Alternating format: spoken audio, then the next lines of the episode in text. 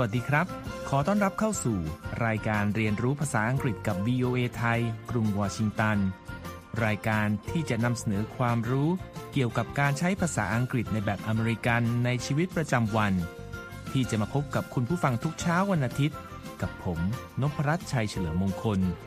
ในช่วงแรก เราจะไปเรียนรู้การใช้ภาษาอังกฤษของคนอเมริกันจากมุมมองของวัฒนธรรมกันครับ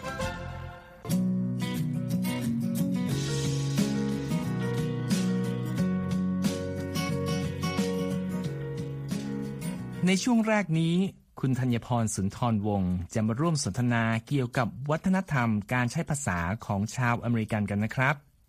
วันนี้เราจะพูดถึงคำศัพท์ที่คนไทย โดยเฉพาะผู้ที่อยู่หรือมาที่กรุงเทพ และผู้ที่เคยเดินทางไปบางประเทศ เคยได้ยิน และอาจต้องใช้ แต่ก็รู้สึกสับสน เพราะแม้เราจะพูดถึงเรื่องเดียวกัน แต่คำเรียกกลับต่างกัน โดยเฉพาะถ้าเราจะอิงการใช้ภาษาอังกฤษแบบอเมริกัน เทียบเคียงกับภาษาอังกฤษแบบคนอังกฤษนะครับ เป็นประเด็นที่เราสามารถนำมาพูดกันได้เรื่อย ๆ เลยนะคะ คุณนพรัตน์แล้วคำที่เราจะมาคุยกันคือคำไหนคะ เอางี้ ถ้าผมถามคุณธัญพรว่า Can you tell me where the subway is คุณธัญพรเข้าใจใช่ไหมครับว่าผมถามว่าอะไร เข้าใจสิคะ คือคุณนพรัตน์จะถามว่าร้านแซนด์วิชซับเวย์อยู่ที่ไหนไงคะอ๋อล้อเล่นนะคะ คือคุณนพรัตน์ถามว่าสถานีรถไฟใต้ดินอยู่ที่ไหนใช่ไหมคะ แหม นึกว่าผมพูดผิดซะอีก ใช่แล้วครับ คำว่า subway ที่สะกด s u b w a y subway เป็นคำนามที่มีความหมายว่า รถใต้ดิน หรือรถไฟใต้ดิน หรือแม้กระทั่งทางเดินใต้ดินก็ได้นะครับ แต่คำว่า subway เป็นคำที่คนอเมริกันคุ้นเคยมากกว่าคนอังกฤษนะครับ ก็แปลว่าถ้าเราไปอังกฤษ หรือแม้แต่ในบางประเทศ แล้วถามคนทั่วไปว่า Do you know where the subway is เขาก็อาจจะงง หรือไม่ก็พาเราไปที่ร้านขายแซนด์วิชที่ชื่อ Subway ใช่ไหมคะ ถูกต้องครับ เพราะคำที่มีความหมายว่า รถไฟใต้ดินแบบกลางๆนั้น คือคำว่า underground train ซึ่งประกอบด้วยคำนามสองคำได้แก่ underground ที่สะกด u n d e r g r o u n d underground และคำว่า train ที่สะกด t r a i n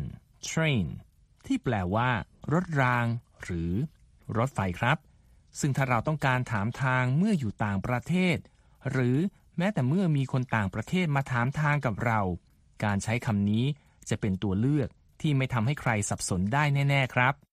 เห็นด้วยเลยค่ะ เพราะในหลายประเทศเขามีชื่อเรียกระบบรถไฟใต้ดินของเขาแตกต่างกันไปนะคะ อย่างเช่นที่เขตปริมณฑลกรุงวอชิงตันเวอร์จิเนีย และแมริแลนด์ คนที่นี่ใช้คำว่า Metro ที่สะกด M E T R O Metro เมื่อพูดถึงรถไฟที่ส่วนใหญ่วิ่งใต้ดิน หรือที่ประเทศไทยเราก็เรียกว่า MRT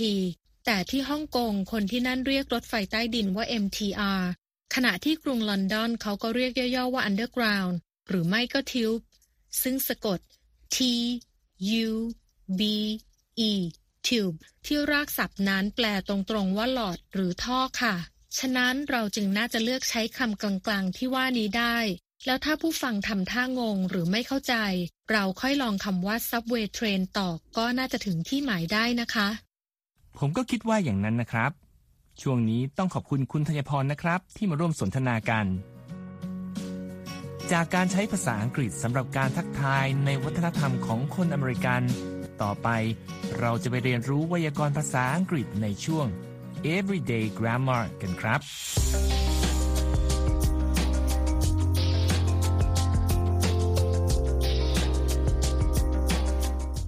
สำหรับช่วง everyday grammar ในวันนี้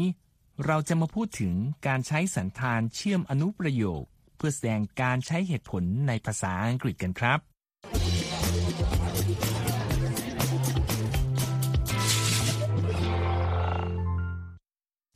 Hi, John. What's on your mind today? I was thinking about giving reasons, explaining why something happened. Oh, I have an example.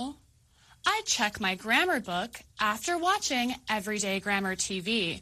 because John Russell is sometimes wrong. Well, at least I'm not always wrong.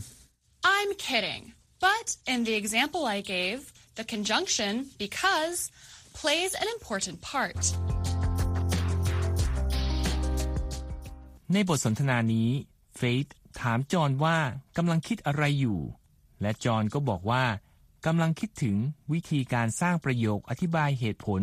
ว่าทำไมถึงเกิดอะไรบางอย่างขึ้นครับ ได้ยินแล้ว เฟธเลยขอยกตัวอย่างว่า เธอไปตรวจสอบตำราไวยากรณ์ หลังชมรายการ Everyday Grammar TV เพราะผู้ดำเนินรายการที่ชื่อ จอห์น รัสเซล พูดอะไรบางอย่างผิดครับ โดยคำว่า เพราะเป็นคำสันธาน หรือ conjunction ที่มีความสำคัญในการนำเสนอสิ่งที่เธอเพิ่งพูดออกมาครับ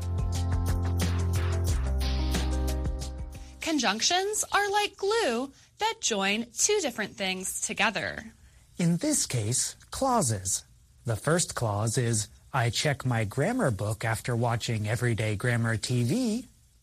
The second clause is John Russell is sometimes wrong. You love saying that, don't you? I do, but in all seriousness, English speakers also use the noun reason to explain why things happen. We often use the structures the reason or the only reason, as in, the reason I called you is that I have a question about grammar. Or the only reason John Russell teaches grammar is because he can't teach math. That's true. I never was good with numbers.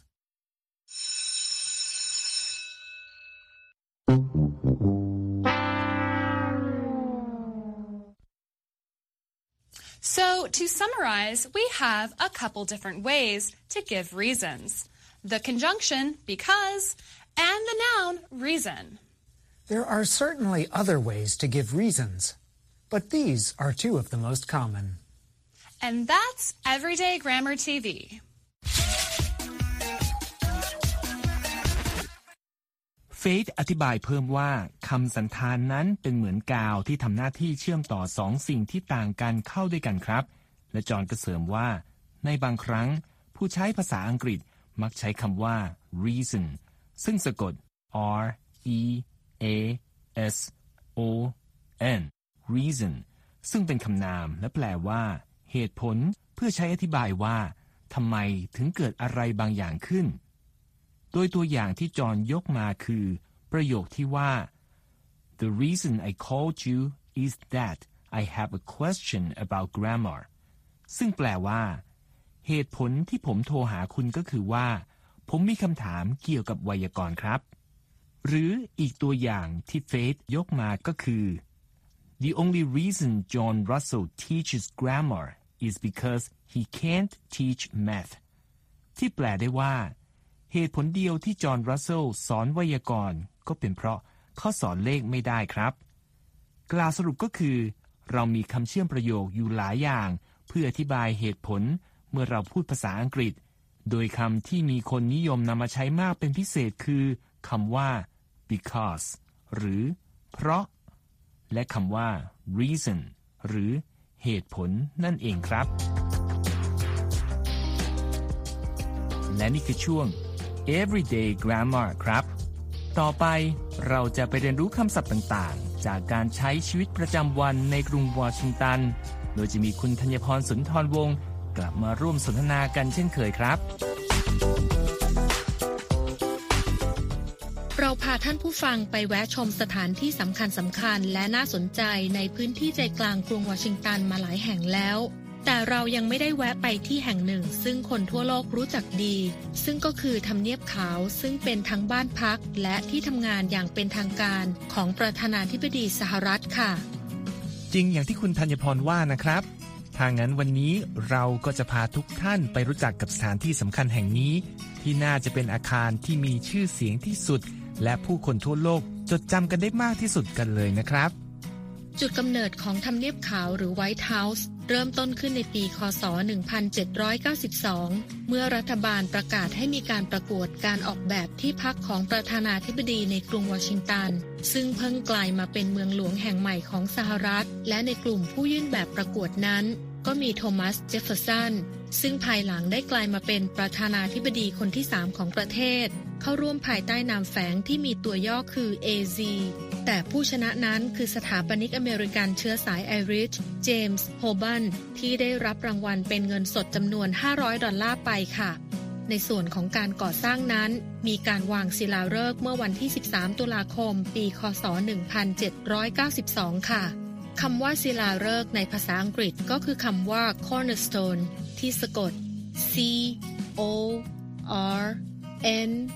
E R S T O N E cornerstone ซึ่งเป็นคำนามและยังมีความหมายอื่นๆ เช่นต่อหม้อ รากตึก หินมุมตึก หรือแม้แต่หลักหรือรากฐานสำคัญก็ได้ค่ะทำเนียบขาวนั้นตั้งอยู่บนที่ดินขนาดราว 40 ไร่ ในพื้นที่ทางตะวันตกเฉียงเหนือของกรุงวอชิงตัน และทำหน้าที่เป็นบ้านพักอย่างเป็นทางการ ของประธานาธิบดีสหรัฐ ตั้งแต่สมัยของจอห์นแอดัมส์ประธานาธิบดีคนที่สองในปีคศ 1800 ครับ ในช่วงแรกอาคารแห่งนี้ไม่ได้ใช้ชื่ออย่างที่เราคุ้นเคยกันอย่างในปัจจุบันนะครับ เพราะมีการเรียกสถานที่แห่งนี้ว่าเป็น President's Palace ที่แปลตรงๆได้ว่า พระราชวังแห่งประธานาธิบดี ตามข้อมูลจากเว็บไซต์ britannica.com ครับ ต่อมาในปีคศ 1810 ก็มีการเปลี่ยนชื่อเป็น Executive Mansion เพราะต้องการหลีกเลี่ยงความหมายแฝงที่เกี่ยวกับราชวงศ์ซึ่งไม่ได้มีอยู่ในสหรัฐครับ ชื่อนี้ประกอบด้วยคำศัพท์สองคำได้แก่ Executive ที่สะกด E X E C U T I V E Executive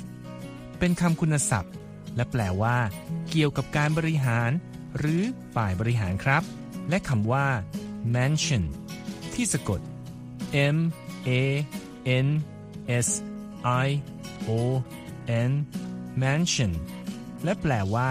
คฤหาสน์หรือบ้านหลังใหญ่ครับ เมื่อรวมกันแล้วที่ทำการและที่พักอย่างเป็นทางการของประธานาธิบดีสหรัฐ ในช่วงต้นคริสตศตวรรษที่ 1800 จึงมีความหมายว่าคฤหาสน์ผู้บริหารครับ แต่ในเวลานั้นคนอเมริกันก็เริ่มเรียกอาคารแห่งนี้ว่าทำเนียบขาวบ้างแล้วนะคะ เพียงแต่ว่าเป็นชื่อเล่นที่ได้มาจากลักษณะของอาคารที่ทำจากหินทรายสีขาวอมเทา ซึ่งดูโดดเด่นเพราะตัดกับอาคารที่ก่อด้วยอิฐสีแดงที่อยู่รอบๆอย่างมากจนกระทั่งในปีคศ 1901 ซึ่งเป็นยุคของอดีตประธานาธิบดีธีโอดอร์โรสเวลต์ จึงมีการประกาศให้อาคารแห่งนี้มีชื่ออย่างเป็นทางการว่าทำเนียบขาวค่ะ นอกจากนั้นอดีตประธานาธิบดีโรสเวลต์ ซึ่งเป็นผู้นำคนที่ 26 ของสหรัฐ ยังได้มีดำริให้มีการจารึกส่วนหนึ่งของคำพูดที่อดีตประธานาธิบดีอดัมส์เคยเขียนในจดหมายที่ส่งให้อาบิเกลอดัมส์อดีตสุภาพสตรีหมายเลขหนึ่ง หลังย้ายเข้ามาพำนักในทำเนียบขาว ซึ่งในเวลานั้นยังก่อสร้างไม่เสร็จสิ้นดี โดยให้มีการสลักคำพูดที่ว่าไว้ที่เหนือเตาผิงในห้องรับประทานอาหาร State Dining Room ที่ ที่ใต้ภาพของอดีตประธานาธิบดีเอบราฮัมลินคอนด้วยค่ะ ใช่ครับคำพูดอมตะที่ว่านั้นมีเนื้อความดังนี้ครับ I pray heaven bestow the best of blessings on this house and all that shall hereafter inhabit it. May none but honest and wise men ever rule under this roof. ซึ่งแปลเป็นภาษาไทยได้ดังนี้ครับ ข้าพเจ้าขอภาวนาต่อสูงสวรรค์ ให้ได้โปรดประทานพรอันประเสริฐสุดให้กับทำเนียบแห่งนี้ และทุกคนที่จะได้มาอาศัยอยู่ที่นี่จากนี้ไป ขอให้ไม่มีใคร นอกจากผู้ที่ซื่อสัตย์และชาญฉลาดได้มาเป็นผู้ปกครอง ภายใต้หลังคาแห่งนี้เถิด และแม้ว่าที่นี่จะเป็นที่พักอย่างเป็นทางการของผู้นำสหรัฐแล้ว อดีตประธานาธิบดีเจฟเฟอร์สัน ประธานาธิบดีคนที่สามเป็นผู้เริ่มทำการเปิดทำเนียบขาวให้ประชาชนเข้าชมได้ โดยเป็นการเปิดทุกเช้าจนเป็นประเพณีที่ประธานาธิบดีท่านอื่น ๆ ปฏิบัติตามกันมาจนทุกวันนี้ค่ะ ปัจจุบันการเปิดประตูทำเนียบขาวให้ประชาชนเข้ามาทัวร์มีกำหนดในช่วง 8 นาฬิกาถึง 12 นาฬิกา 30 นาที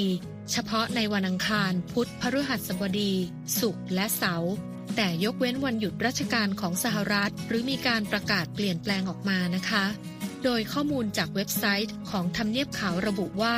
การทัวร์นั้นเปิดให้กับทั้งประชาชนชาวอเมริกันและชาวต่างชาติ โดยผู้ที่มาจากต่างประเทศนั้นมีคำแนะนำให้ติดต่อที่สถานทูตของประเทศตนเอง ที่ตั้งอยู่ในกรุงวอชิงตัน โดยการยื่นเรื่องขอเข้าร่วมทัวร์จะต้องทำล่วงหน้าอย่างน้อย 21 วัน แต่ไม่เกิน 90 วัน ที่สำคัญการเข้าทัวร์นี้ ฟรีไม่มีค่าใช้จ่ายค่ะสำหรับข้อมูลเกี่ยวกับการมาร่วมทัวร์ทำเนียบขาว ผู้ที่สนใจสามารถตรวจสอบเพิ่มเติมได้ที่เว็บไซต์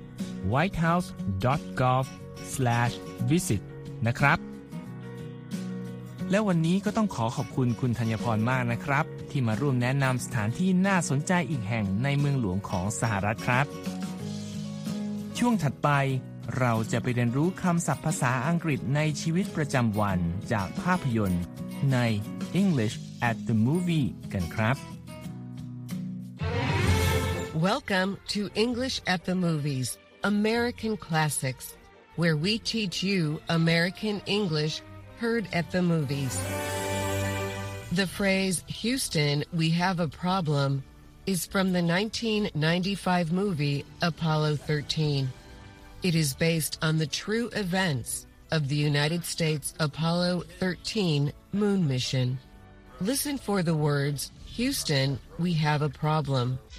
สำหรับ English at the movie ที่เราจะไปทำความรู้จักกับสำนวนภาษาอังกฤษที่อยู่ในภาพยนตร์คลาสสิกของอเมริกากัน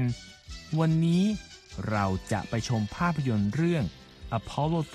13 ซึ่งสร้างจากเรื่องจริง เกี่ยวกับภารกิจสำรวจดวงจันทร์ของยานอวกาศ Apollo 13 ของสหรัฐกันครับ โดยในภาพยนตร์เรื่องนี้ มีประโยคคุ้นหูที่ว่า Houston we have a problem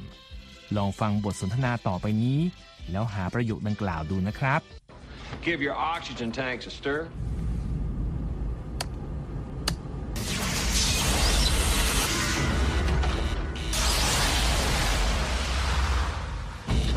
What did you do? Nothing. I stirred the tanks.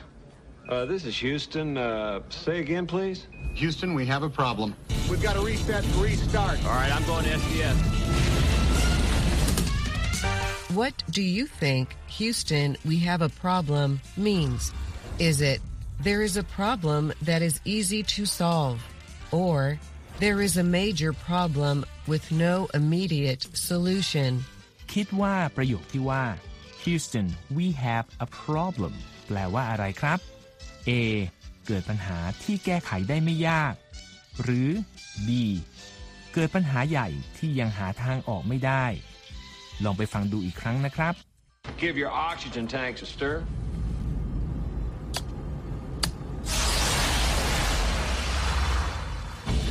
What did you do? Nothing. I stirred the tanks. Uh, this is Houston. Uh, say again, please. Houston, we have a problem. The answer is B. There is a major problem with no immediate solution. The Apollo team had prepared for all the problems they imagined might happen, but this one was not foreseen. With guidance from the control center in Houston, Texas, the mission ended safely. And now Americans mostly use the phrase to report a less serious problem in a humorous way. คำตอบก็คือ B เกิดปัญหาใหญ่ที่ยังหาทางออกไม่ได้ครับ ในภาพยนตร์เรื่องนี้ ยานอวกาศอพอลโล เตรียมการรับมือกับปัญหาต่างๆ ที่คาดว่าอาจจะเกิดขึ้นก่อนบินขึ้นสู่อวกาศแล้ว แต่ก็ยังเกิดปัญหาที่คาดไม่ถึงขึ้นมาจนได้ครับ แต่ด้วยการชี้แนะจากศูนย์ควบคุมที่เมืองฮิวสตันรัฐเท็กซัส ภารกิจนี้ก็จบลงโดยทุกคนบนยานปลอดภัยดีครับ และปัจจุบัน คนอเมริกันมักพูดประโยคนี้ ในกรณีที่เกิดปัญหาที่ไม่ได้ร้ายแรงมากมาย โดยเป็นการพูดแบบมีนัยยะเชิงตลกขบขันอยู่ด้วยครับ และนี่คือช่วง English at the movie ครับ ในครั้งหน้าเราจะมีคำศัพท์อะไรจากภาพยนตร์เรื่องไหนมานำเสนอ ติดตามให้ได้นะครับ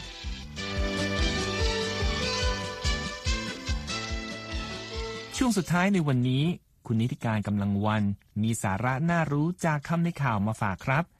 โดยในวันนี้ คุณนิติการจะพาเราไปรู้จักกับคำศัพท์ภาษาอังกฤษที่มีความหมายว่า ระบบขัดข้อง หรือระบบล่ม โดยอ้างอิงจากข่าวที่ออกมาเมื่อปลายปี คศ 2020 เกี่ยวกับ การลาออกของผู้บริหารตลาดหลักทรัพย์โตเกียว จากสาเหตุความขัดข้องของระบบซื้อขายหลักทรัพย์ครับ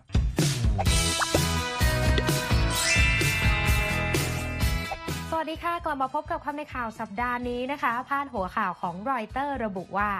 Tokyo Stock Exchange CEO resigns over system failure หมายความว่า CEO ตลาดหลักทรัพย์โตเกียว ประกาศลาออกเส้นพิษระบบซื้อขายล่มค่ะ คำในข่าวสัปดาห์นี้นะคะ ขอเสนอคำว่า outage เป็นคำนามค่ะ ซึ่งให้ความหมายว่าการทำงานผิดปกตินะคะ หรือจะให้ความหมายว่าระบบล่ม ระบบรวนก็ได้ค่ะ ตัวอย่างเช่น The October 1 outage came as Japan has been pushing to boost Tokyo's standing as a global financial center หมายความว่าปัญหาระบบซื้อขายหลักทรัพย์ล่มเมื่อ 1 ตุลาคมที่ผ่านมา มีขึ้นในจังหวะที่ญี่ปุ่น พยายามผลักดันบทบาทของตลาดหุ้นโตเกียว ให้เป็นหนึ่งในศูนย์กลางการเงินโลกค่ะ ในข่าวนี้นะคะเรายังได้เห็นคำว่า glitch ซึ่งเป็นคำนามค่ะ ให้ความหมายว่าเหตุผิดปกติ หรือเหตุขัดข้องบางประการนะคะ สมมุติว่าเราเกิดต้องนำเสนองานหน้าชั้น แล้วดันเปิดไฟล์ไม่ได้ หรือว่าสไลด์เนี่ยไม่ขึ้นหน้าจอใหญ่ในห้องประชุมนะคะ เราจะบอกได้ว่า sorry for the technical glitch it is now being fixed and we will resume the presentation momentarily หมายความว่าขออภัยสำหรับเหตุขัดข้องทางเทคนิค ซึ่งเรากำลังแก้ไขอยู่ และจะกลับมานำเสนองานต่อได้ในไม่ช้าค่ะ ทีนี้ในกรณีที่เราอยากจะพูดให้เป็นทางการมากขึ้นนะคะ เราสามารถใช้ได้ว่า technical malfunction ซึ่งให้ความหมายว่าความผิดปกติทางเทคนิคนะคะ แต่ถ้าเกิดเราอยากจะพูดให้ง่ายเข้ามาค่ะ คำนี้ตรงกับภาษาไทยด้วยนะคะ จะใช้ได้ว่า technical problem ซึ่งให้ความหมายว่าปัญหาทางเทคนิคนั่นเองค่ะ ตัวอย่างเช่น We have experienced the same technical problem for almost a year. Should we consider an entirely new technology next year? หมายความว่าเราเจอกับปัญหาทางเทคนิคนี้มาเกือบจะปีหนึ่งแล้วนะ เราควรคิดที่จะเปลี่ยนมาใช้เทคโนโลยีใหม่ในปีหน้าเลยดีไหม มาต่อกันที่สำนวนว่าด้วยเหตุขัดข้องกันนะคะในบางครั้งค่ะอาจเปรียบเปรยได้ว่า hiccup ซึ่งหมายความว่าสะอึกนั่นเองนะคะ ตัวอย่างเช่น The system went down during the product launch The PR office tried to present it as a small hiccup but the CEO was really embarrassed หมายความว่าเหตุระบบล่มที่งานเปิดตัวสินค้า ฝ่าย PR พยายามบอกว่าเป็นเหตุขัดข้องเล็กน้อย แต่ท่าน CEO รู้สึกเสียหน้ามากเลยค่ะฝากกันที่หนึ่งสำนวนนะคะ ซึ่งให้ความหมายว่าเหตุขัดข้องเหมือนกันนะคะ นั่นคือสำนวนที่ว่า hit a snag ตัวอย่างเช่น Stuart has got a job offer from this tech giant but his hiring hit a snag when the firm suddenly downsized its workforce หมายความว่าสจวตได้งานใหม่ที่บริษัทเทคโนโลยียักษ์ใหญ่ แต่ปรากฏว่าการจ้างงานครั้งนี้ประสบปัญหา เมื่อบริษัทตัดสินใจลดขนาดองค์กรอย่างปัจจุบันทันด่วนค่ะ ส่งท้ายคำในข่าววันนี้นะคะ ด้วยคำคมจากพิธีกรรายการตลกจิมมี่เคมเมซึ่งกล่าวถึงปัญหาไฟฟ้าดับหรือ power outage ที่ว่า Power outages are like being grounded by God. You can't do anything fun. หมายความว่าไฟดับเหมือนการถูกพระเจ้าลงโทษไม่ให้ไปเที่ยวไหน คุณไม่สามารถทำอะไรสนุกสนุกได้เลยค่ะ เอาละค่ะหมดเวลาสำหรับคำในข่าววันนี้แล้วนะคะ แล้วกลับมาเรียนรู้คำศัพท์ใหม่ๆกับคำในข่าวได้ในครั้งต่อไป วันนี้ลาไปก่อน see you later สวัสดีค่ะ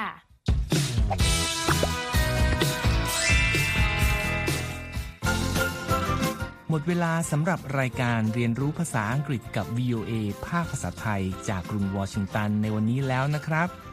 ผมนพรัตน์ชัยเฉลิมมงคล ผู้ดำเนินรายการ ท่านผู้ฟังสามารถกลับมาฟังรายการย้อนหลังได้ ทางเว็บไซต์ของเราที่ world wide web voa thai com แล้วคลิกไปที่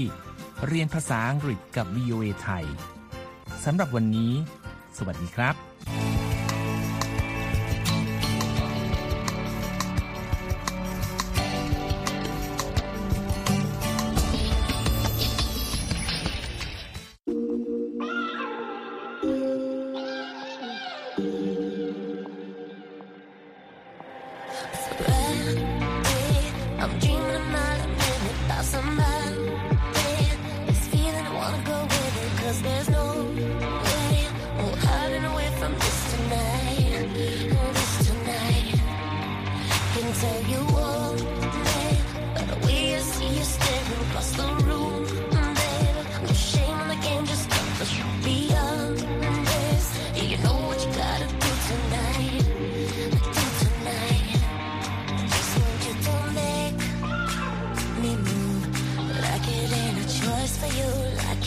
got a job to do. Just want you to raise my roof. Something sensational. Just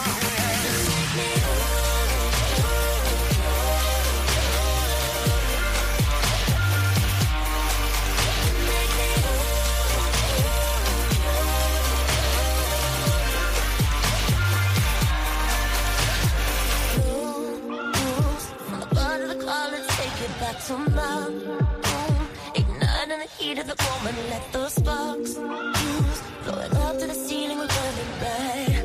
When we the you're the flame I can't do. Fire comes in the gonna be fighting tonight. Tonight. Just you to for you. Like you got a job to do. Just want you to raise my roof. Something sensational.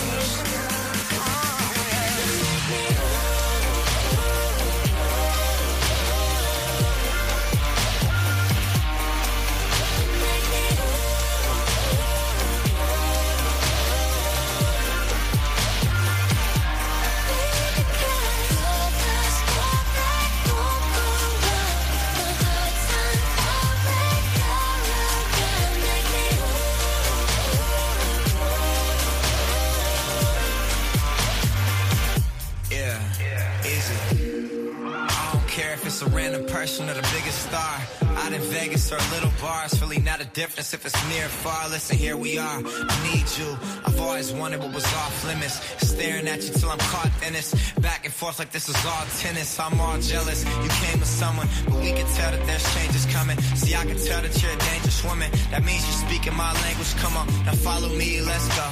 Like Penelope and Blow. Well aware that stealing you is a felony, yeah, I know. That's why they keep on telling me to let go, yeah. But I need you and I can take you all the way and I'm able to give you something sensational, so let's go, yeah. Said I need you and I can take you all the way and I'm able to follow me and I can make you.